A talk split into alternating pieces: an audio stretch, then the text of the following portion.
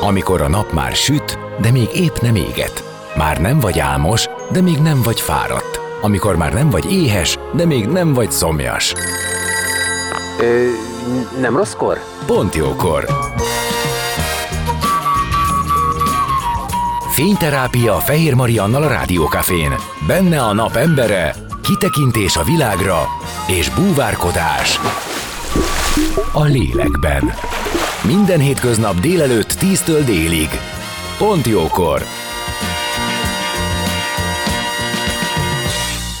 Szép napot mindenkinek, folytatódik a Pont Jókor, és vendégem Radó Péter oktatáskutató, akit köszöntök. Jó napot Szép jó napot kívánok! És egy Hát aktuális téma, bár mindig aktuális beszélgetni a, a nemek arányáról különböző területeken, de nemrégiben volt egy panelbeszélgetés, ami azt vizsgálta, hogy világszerte számos helyen okoz problémát az oktatás politikában a nemek eltérő teljesítménye, illetve habitusa, és akkor gondoltam, hogy kitérünk nyilván a hazai helyzetre, arra, hogy ez pontosan mit jelent, aztán nemzetközi helyzetre, és hogy ez mit vetít előre. De, mint mondtam, szerintem ez egy folyamatos kérdés, akár a politikában, a cégvezetésben, hogy mekkora a nők jelenléte, hogy ez hogyan működik fizetésben. Szóval nagyon messzire vezet, nem? És nagyon sok területen bejön ez. Így, így van, ez a beszélgetés a Bibó István szakkollégiumban, a Szabad Egyetemen, a CEUN zajló beszélgetés, ez tulajdonképpen egyetlen aktusból vizsgálta ezt a nagyon szerteágazó problémakört, mégpedig abból a szempontból, hogy az oktatási rendszer rendszerek, vagy ezen belül a magyar oktatás mennyit tesz hozzá ahhoz, hogy később ez a, a nemek közötti egyenlőtlenségek ki, kialakuljanak, illetve ilyen szívósan fennmaradjanak a munkaerőpiaci egyenlőtlenségek, a jövedelmi egyenlőtlenségek és sok minden más is. Tehát a szempontunk az alapvetően az oktatás volt. Tehát mi az, amire ki lehet térni, akár hogyha mondjuk vesszük a nemek arányát és a teljesítményét. Rengeteg adatunk van, és ez a rengeteg adat mind arra jó, hogy feltérképezzük azt, hogy mindazt, amit még mindig nem tudunk ezzel kapcsolatban, mert itt olyan rejtett mechanizmusok működnek, amiknek a feltárásához rengeteg információra, főleg kutatásra lenne szükség. A nagy általánosságban az mondható, hogy a hagyományosan bizonyos kompetencia területeken és általában az oktatási rendszeren belüli előrehaladás tekintetében a, nem a lányok vannak bajban, hanem a fiúk. Tehát a lányok jobban teljesítenek, tehát hagyományosan a lányok előnye e, például szövegértés teljesítményben mindig is e, kimagasló volt, majd visszatérhetünk arra, hogy Magyarországon ez az elmúlt ö, ö, időszakban, elmúlt tíz évben az előnyes csökkent, de általában elmondható, hogy a lányok előnye nagyon nagy szövegértésből, természettudományból általában nem látunk különbséget a fiúk és a, a, és a, a lányok teljesítmények között, matematikából pedig van egy nagyon enyhe előnye a fiúknak, de ez eltörpül ahhoz képest, hogy szövegértésből mennyire jobbak a lányok. Most ez az oka annak, hogy a lányok nagyon durván felülreprezentáltak érettségével záruló gimnáziumi oktatásban, mert ez szükséges, a gimnáziumi továbbtanuláshoz jó, nagyon jó szövegértési képességekre van szükség, és ennek van egy távolabbi következménye is, hogy a felső oktatásban is felülreprezentáltak a lányok. Tehát általában a magyar népességen belül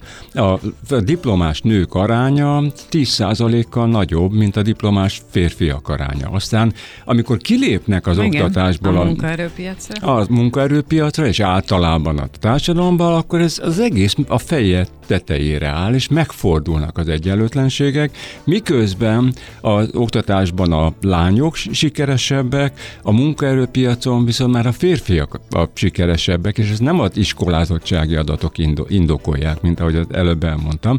Itt egyszerűen arról van szó, hogy a, a olyan rejtett normák, attitűdök és elvárások szabályozzák, hogy a felnőtt életben ki milyen pályát futhat be, és ki mennyire lehet sikeres, amikne, amiket az iskolázottság önmagában nem változtat meg, és amiről beszélgettünk a kutatókkal együtt, az tulajdonképpen az az érdekes probléma, hogy az oktatás hogyan járul hozzá, hogy azok a hagyományos sztereotípiák, azok a hagyományos előítéletek, azok a hagyományos képzetek, amik behatárolják, hogy mi, mi lehet egy nőből és mi lehet egy férfiből a magyar felnőtt társadalomban, ezeknek a kialakulásában az oktatás hogyan vesz részt, vagy hogyan közreműködik. Mert hogy a, ezeket a nemi szerepekkel kapcsolatos attitűdöket, ezeket első körben nyilvánvalóan a családban, de abban a, tanuljuk meg, de abban a pillanatban, hogy belépünk az oktatásba, óvodába és iskolába,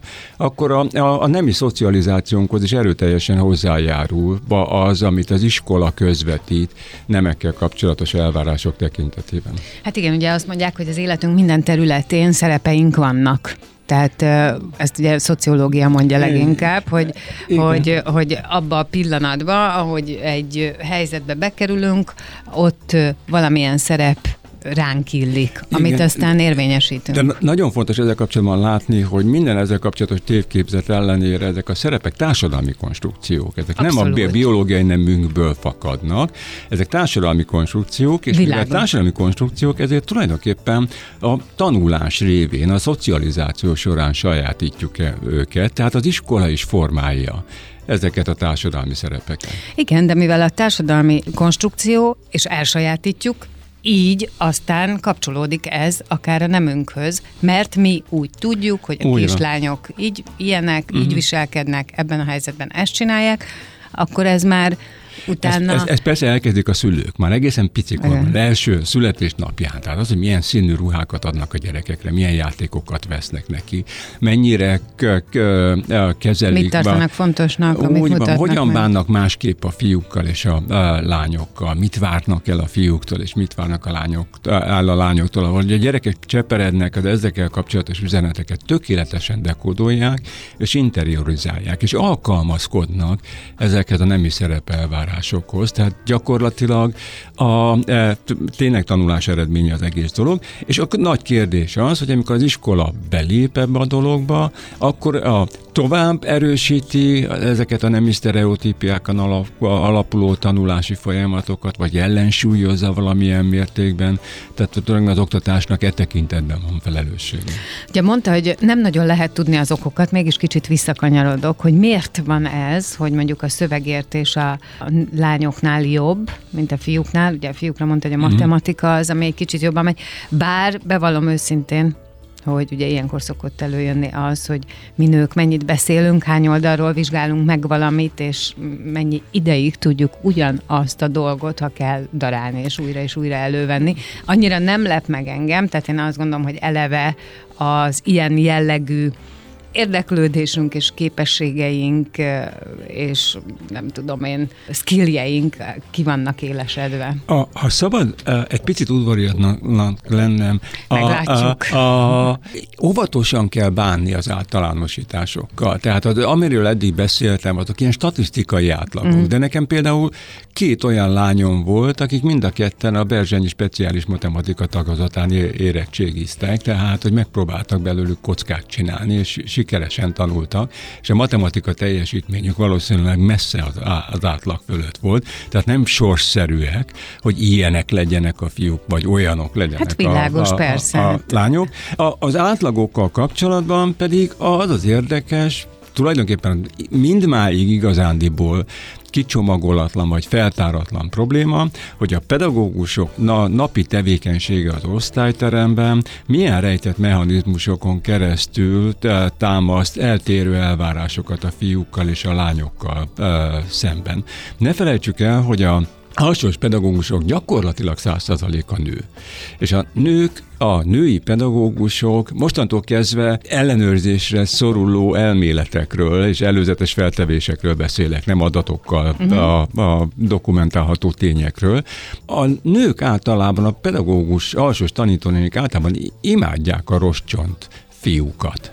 És azt várják a lányoktól, hogy keményen dolgozzanak, szorgalmasak legyenek, és otthon keményen csinálják a házi feladatot. Egy osztálytermi kommunikációban bizonyos részvevő megfigyelések szerint női pedagógusok sokkal többet elnéznek a fiúknak, például fegyelem terén, például a odafigyelés terén, meg sok minden más tekintetben. A fiúknak megengedik, hogy feszegessék a határaikat, a lányoktól pedig magas teljesítményt várnak el, és szorgalmas munkát várnak el.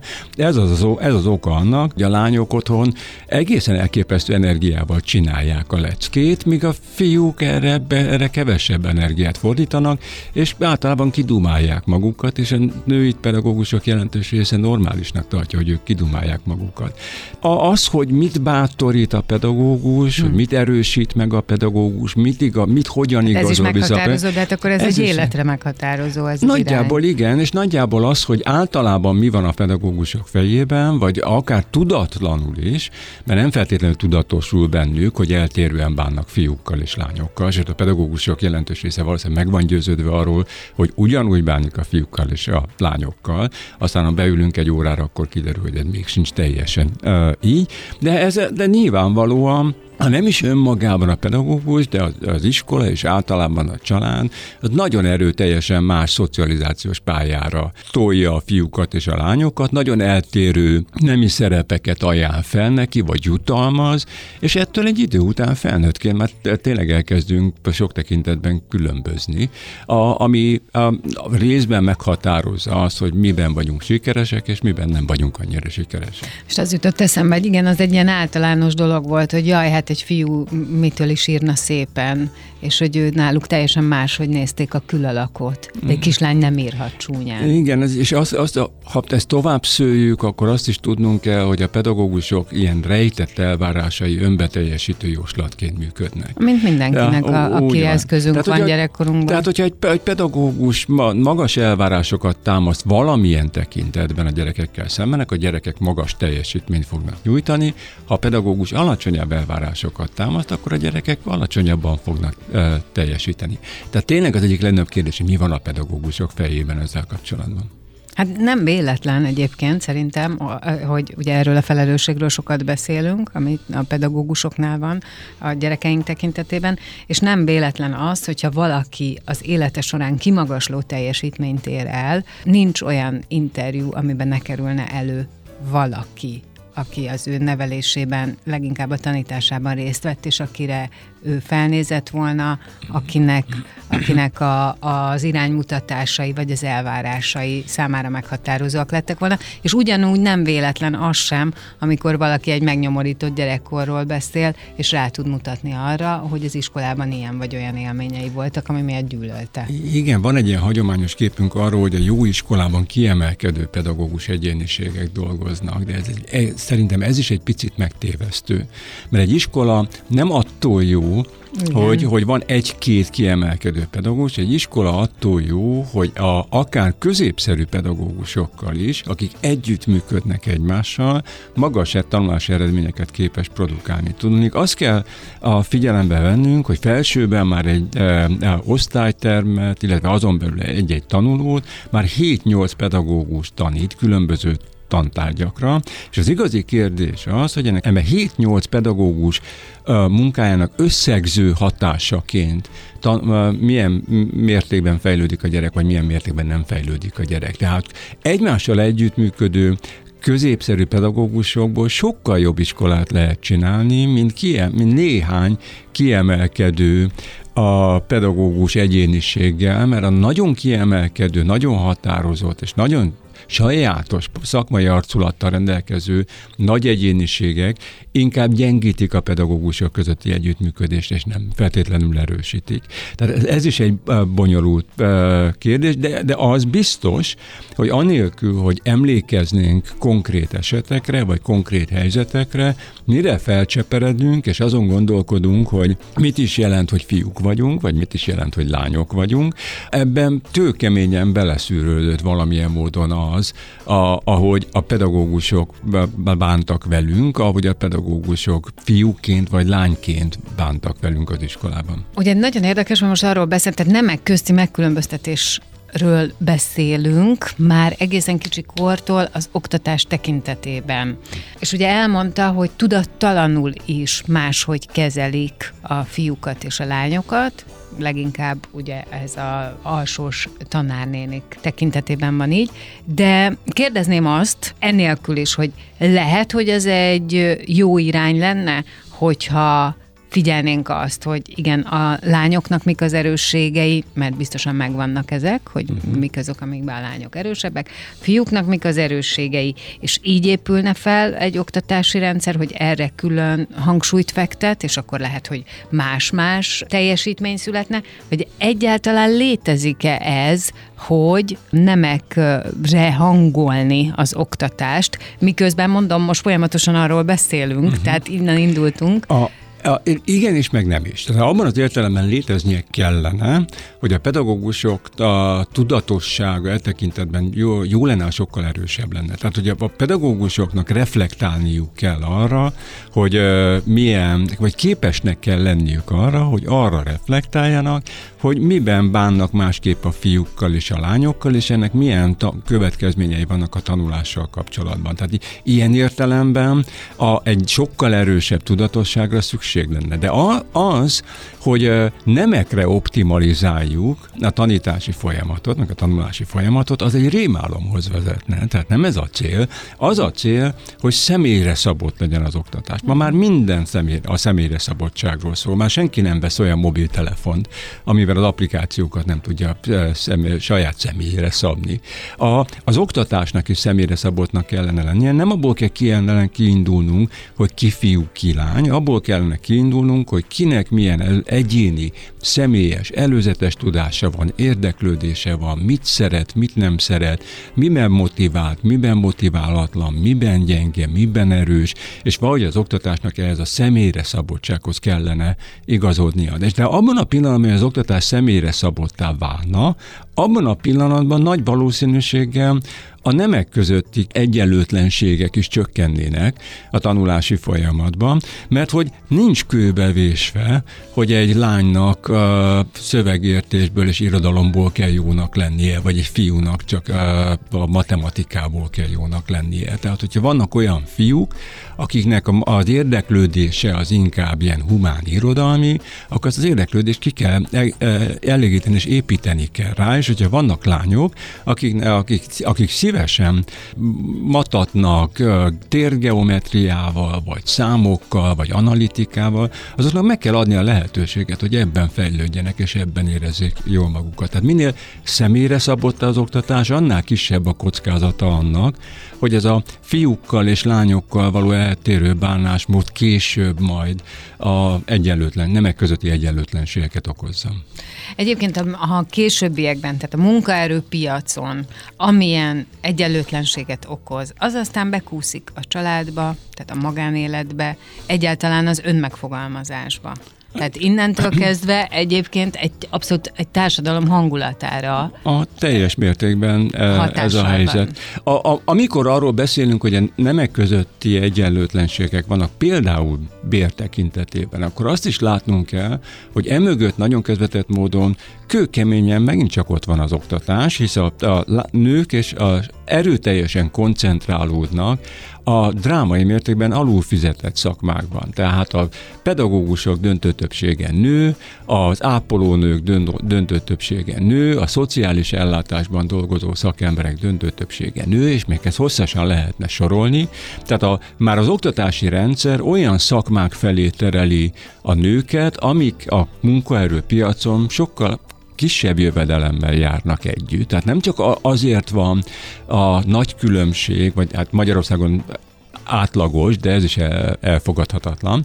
A, azért van, nem csak azért van különbség a női és a férfi jövedelmek között, mert a férfiak könnyebben lépnek előre, könnyebben harcolnak ki maguknak fizetésemelés, hanem azért is, mert szakmánként is elképesztő mértékben elválnak egymástól, e, e, egészen eltérő pályákra tereli őket az, az oktatás, és a különböző szakmák jövedelmi lehetőségei között egészen döbbenetes különbségek vannak. Különösen a közférában dolgozó emberek vannak elképesztően alul fizetve hagyományosan, a, és ez is a jövedelmi különbségeket okoz. Tehát, hogy ez, ez vissza vezet minket ahhoz a klasszikus problémára, hogy miért ne lehetne egy férfiből óvodapedagógus, vagy miért ne lehetne egy nőből vadászpilóta. Tehát, de hát ezzel a problémával már sok évtizede foglalkozunk. Van ennek megoldása?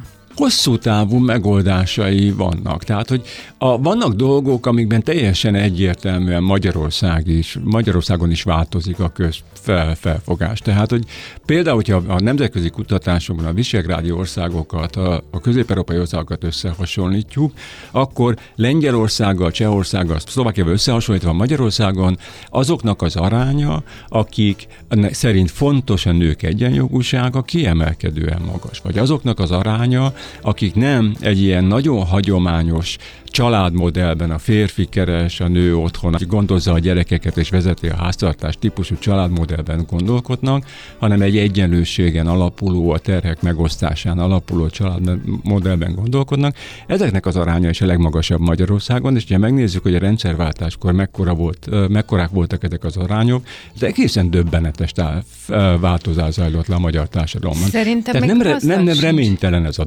dolog. Szerintem még azzal sincs baj, és ez a személyre szabadságra szerintem jó rímel. Tehát azzal sincs baj, hogyha a klasszik felállást választja valaki, csak akkor az egy fontos, hogy ezt választják közösen. Tehát, a, hogy a, a, tehát, hogy abban van egy lényeg. döntés, ez hogy mi akkor most úgy élünk, vagy most mi úgy rendezkedünk be. Ugye ilyen helyzet is van, hogy most öt évig így élünk, utána válthatunk. Uh-huh. Tehát, hogy nagyon sok olyan helyzet van, amit ha folyamatosan alakítják a saját igény szerint, a saját boldogulás érdekében, azzal szerintem ugye nincs baj. Úgy van, ez, ez lenne a lényeg, és erről kellene szólnia az oktatásban zajló nevelésnek is. Minden olyannal viszont baj van, ami be akarja préselni a kockába a háromszöget, uh-huh. mert ott aztán ugye a későbbi kellemetlenségek, de hát erről beszéltünk, hogy aztán utána ez, ez hat mindenhova. Úgy van, ez a helyzet. Igen. Akkor most zenélünk, és aztán jövünk vissza, és folytatjuk a beszélgetést. Vendégem már Radó Péter oktatáskutatóval maradjatok ti is, zene után tehát jövünk.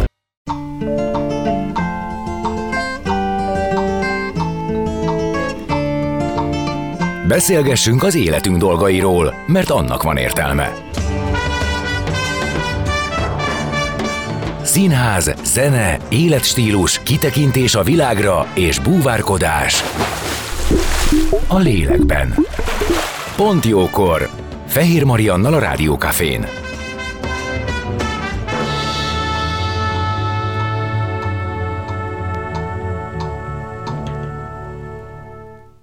Szép napot mindenkinek, folytatódik a Pont Jókor, és vendégem továbbra is Radó Péter oktatáskutató, és egy olyan témáról beszélgettünk, vagy beszélgetünk, aminek ugye volt egy panelbeszélgetése itt az elmúlt napokban. A CEU Bibu Szabad Egyetemen oktatáskutatókkal beszélgettünk a nemi egyenlőtlenségekről az oktatásban.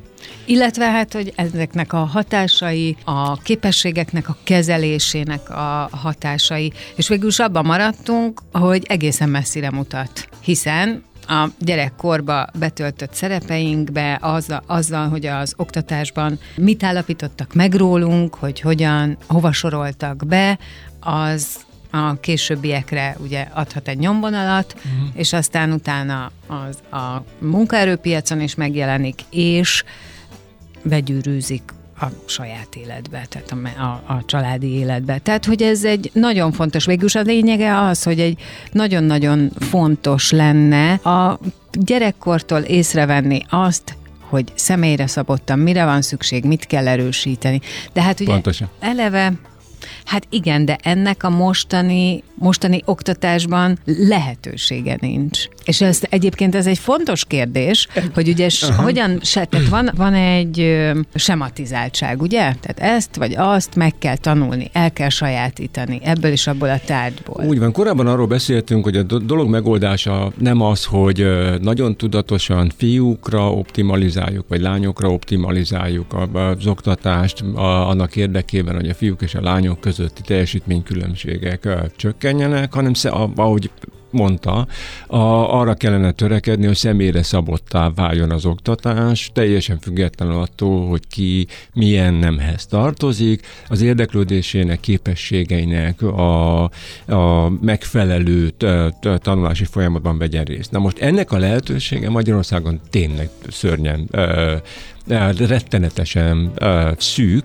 egész egyszerűen azért, mert a magyar oktatás, és tulajdonképpen az oktatáspolitika is egy ilyen nagyon hagyományos, avítos, a tananyaggal való haladásra, az, az ismeretek elsajátítása, ismeretek tömegének az elsajátítására optimalizált rendszert működtet. Gyakor, hogyha nagyon egyszerűen akarnám leírni, hogy mi az alapvető kultúrája a magyar oktatási rendszer működés, működésnek, akkor azt mondanám, hogy egyen gyerekek egyen oktatására berendezkedett rendszert működtetünk. Na most ebben egy ilyen rendszerben, ahol egyetlen tankönyv van, a központi tanterv egy lényegében egy silabusz, ami a száz százalékban feltölti iskolában rendelkezésre álló szűkös tanítási és tanítási időt, egy ilyen rendszerben a, a személyre szabottságnak a, gyakorlatilag semmi tere nincsen, és ez a, mint általában az ilyen típusú oktatás általában is fel, felerősíti a különböző egyenlőtlenségeket. Tehát ez a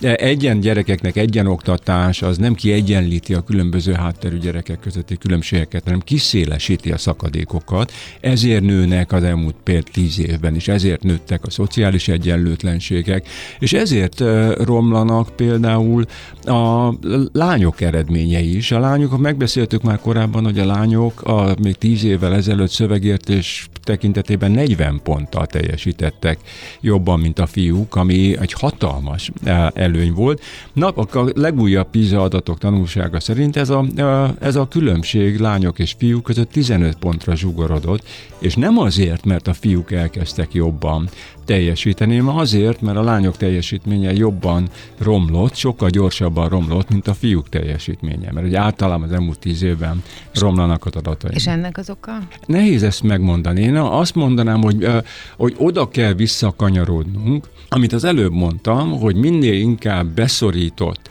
a, egy dobozba beszorított egyenoktatás zajlik, és minél inkább egyenoktatás kényszerítenek a pedagógusokra az iskolá, és az iskolákra, a, annál nagyobbak lesznek a teljesítménykülönbségek. Hogy úgy tűnik, hogy különböző okból kifolyólag a személyre szabadság lehetőségéből a szorgalmasabb lányok jobban profitálnak, mint a szorgalomra kicsit kevés, kevésbé nevelt fiúk, abban a pillanatban, hogy ez a, a ez a személyre szabadság lehetősége megszűnik az oktatásban, abban a pillanatban viszont a lányok járnak ö, rosszabbul.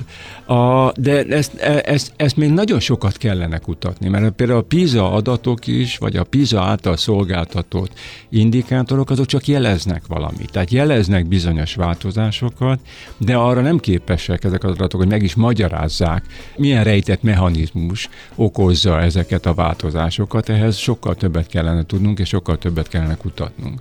De az jól látszik, hogy a, az oktatás kutatóknak azért abban van egy közös egyetértése, hogy a személyre szabadsággal komolyabb eredményeket lehetne elérni, illetve ki lehetne nevelni egyébként egy boldogabb társadalmat, hiszen kijönnének a, azok, amire a, a, a boldog társadalom és a személyre szabott oktatás közötti összefüggések nehezen zárhatók rövidre, tehát nagyon nagy a távolság a kettő között, mert attól, mitől boldog egy társadalom, az egy millió különböző dolog dologtól is függ, nem, a, ami az oktatás hozzájárulása, vagy nagyobb, vagy kisebb. Azt de értem, nem, nem de döntő. hogyha azért az a, kiderül az valakiről, biztos, hogy mit szeretne csinálni, és ebben az ő oktatásban eltöltött idejében hozzásegítik, uh-huh. az, az, Igen, az, az, az ezzel kapcsolatban teljes a konszenzus, de ez nem véletlen, mert hogy a nemzetközi oktatástudományban kb. 30 éve ezzel kapcsolatban teljes a konszenzus. Értem. Akkor a, miért tehát, nem történik semmi? A, azért, mert hogy az oktatás politikai gyakorlat az nem biztos, hogy a oktatás tudomány mindenkori, a fősodor oktatás tudomány mindenkori javaslatai alapján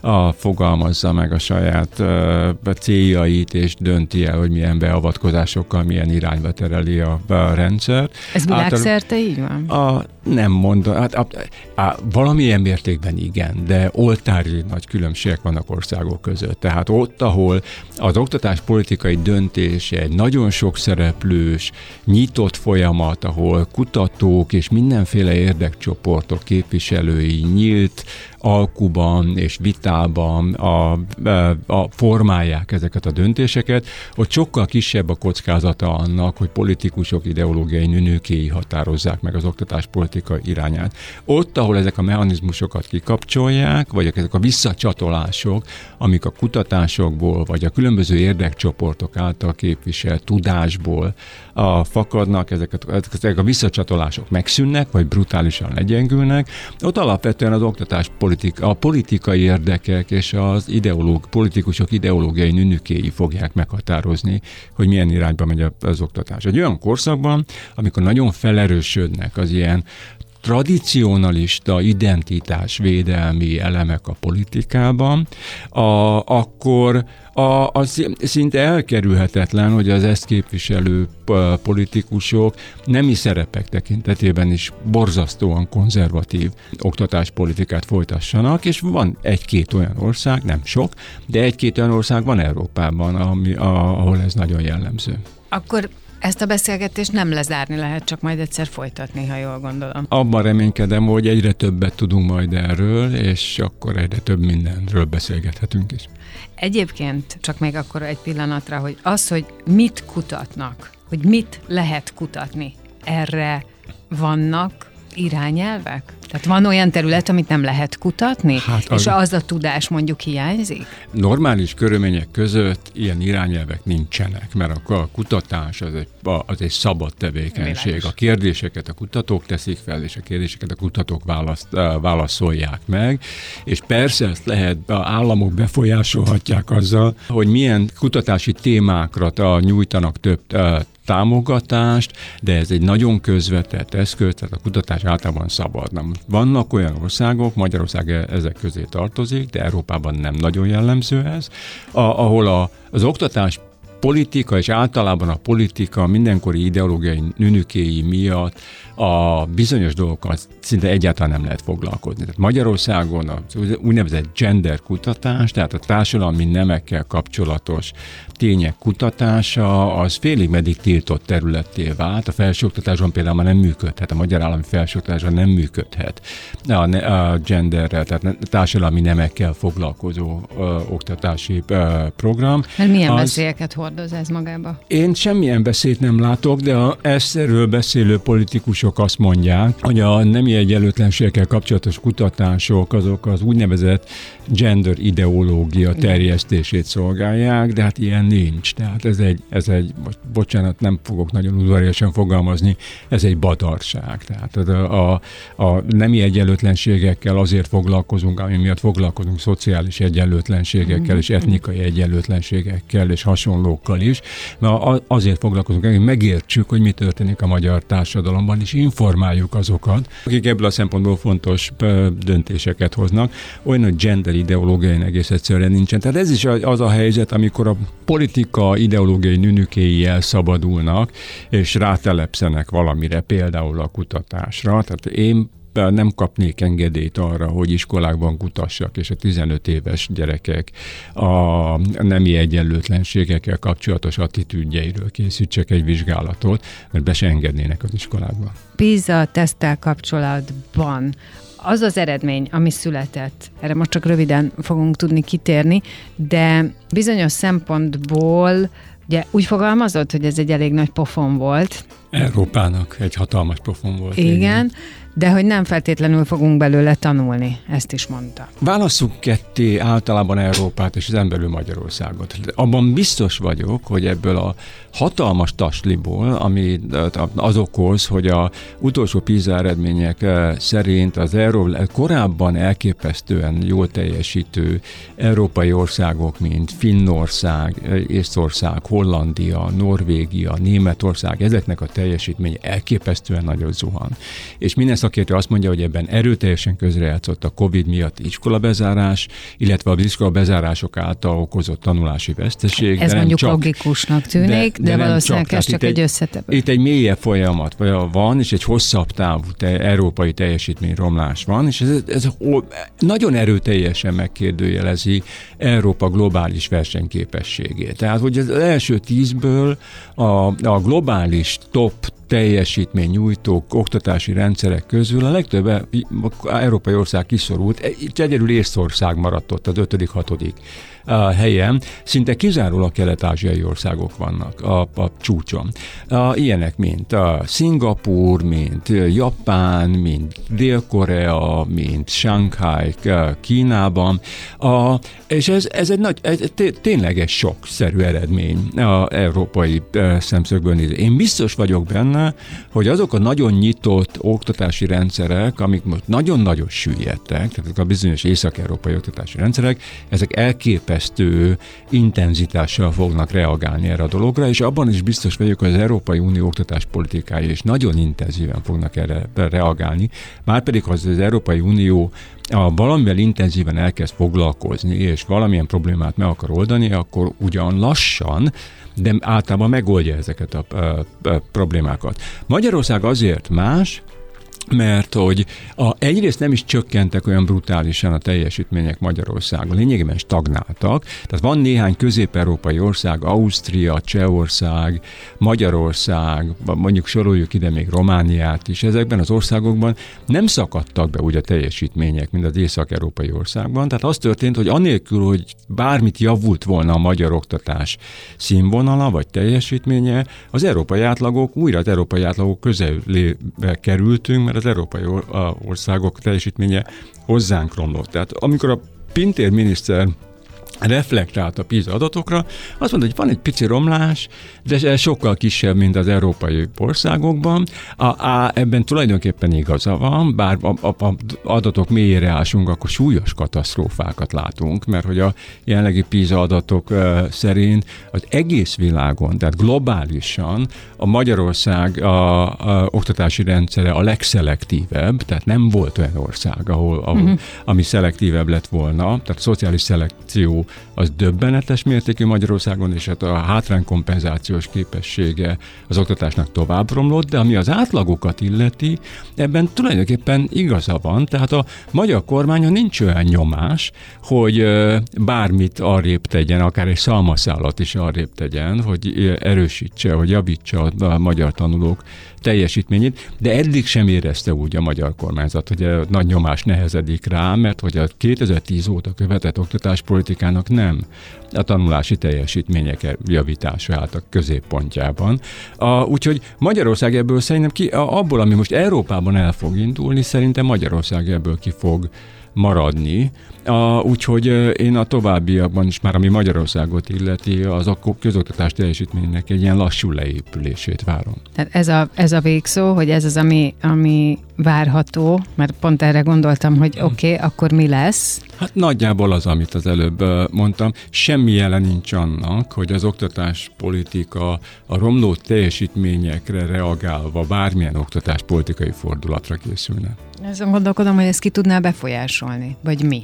Hát a jelenlegi rendszerben szinte senki, a, mert hogy a politika a saját önmozgását Pár, követi. Tehát párbeszéd hiányában van ez tulajdonképpen, vagy a párbeszédre való a, a reflektálás rendszer, hiányában? A rendszer maga úgy működik, hogy ne lehessen benne párbeszéd, mert mindazok az intézmények és mindazok a kommunikációs csatornák, amik korábban a párbeszéd, a különböző szereplők, szakértők, laikusok, érdekcsoportok a közötti a, a kommunikációt szolgálták, ezek 2011 2011 után meghaltak, ezek már nem működnek. Tehát a, mint jeleztem korábban, a magyar oktatás kormányzási rendszerben teljesen megszűnt minden visszacsatolás, úgyhogy nem nagyon számítok rá, hogy itt komoly erről szóló diskurzus alakulna ki oktatás irányítók körében. Viszont maguk az oktatás kutatók erről folytathatnak különböző párbeszédeket, vagy panelbeszélgetéseket. Igen, kisebb, kisebb szabadságszigetekben, mint a CEU.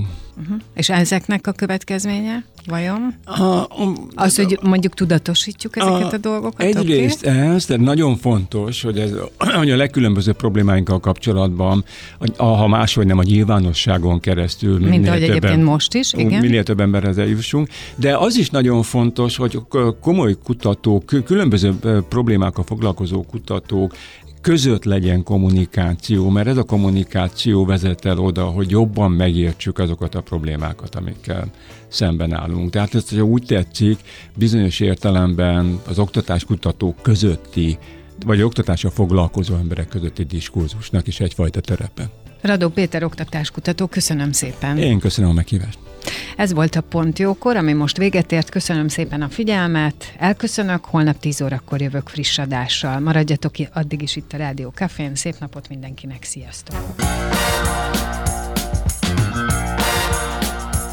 Dél van.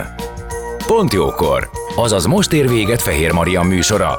De minden hétköznap tízkor gyertek, a cipőt sem kell levennetek, csak ha akarjátok.